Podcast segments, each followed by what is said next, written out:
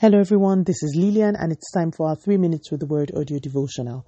Today's topic is negative help, and our anchor scripture is taken from the book of Genesis, chapter 37, and verse 28. Then Midianite traders passed by, so the brothers pulled Joseph up and lifted him out of the pit, and sold him to the Ishmaelites for 20 shekels of silver, and they took Joseph to Egypt.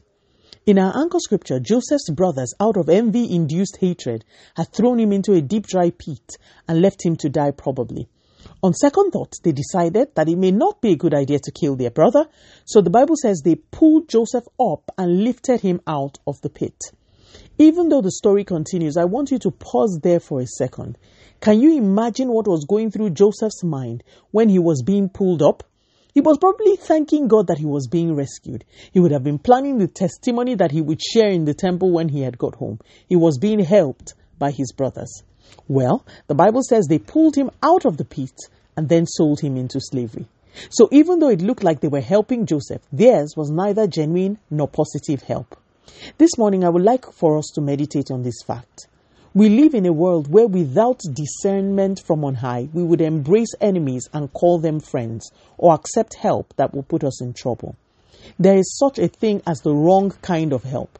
People have received help that have enslaved their generations to come all because they lacked discernment.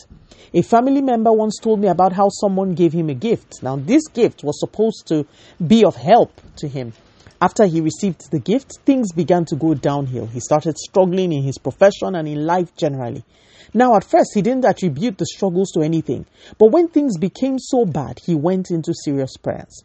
God, in his mercy, revealed to him that he had accepted a demonic gift. Immediately, he got rid of it. Things picked up so dramatically that he was stunned. It turned out that this gift was wrapped in the guise of help, but was actually negative help. As believers, we should slow down on all the buzz of this world and contend for discernment and light. We will be unable to navigate life as it is without discernment. In the face of a lot of deception and negative help, the Bible gives us hope. It tells us that we have a God who is ready to go through unprecedented things to help his people.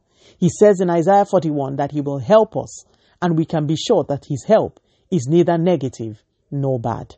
Let us pray.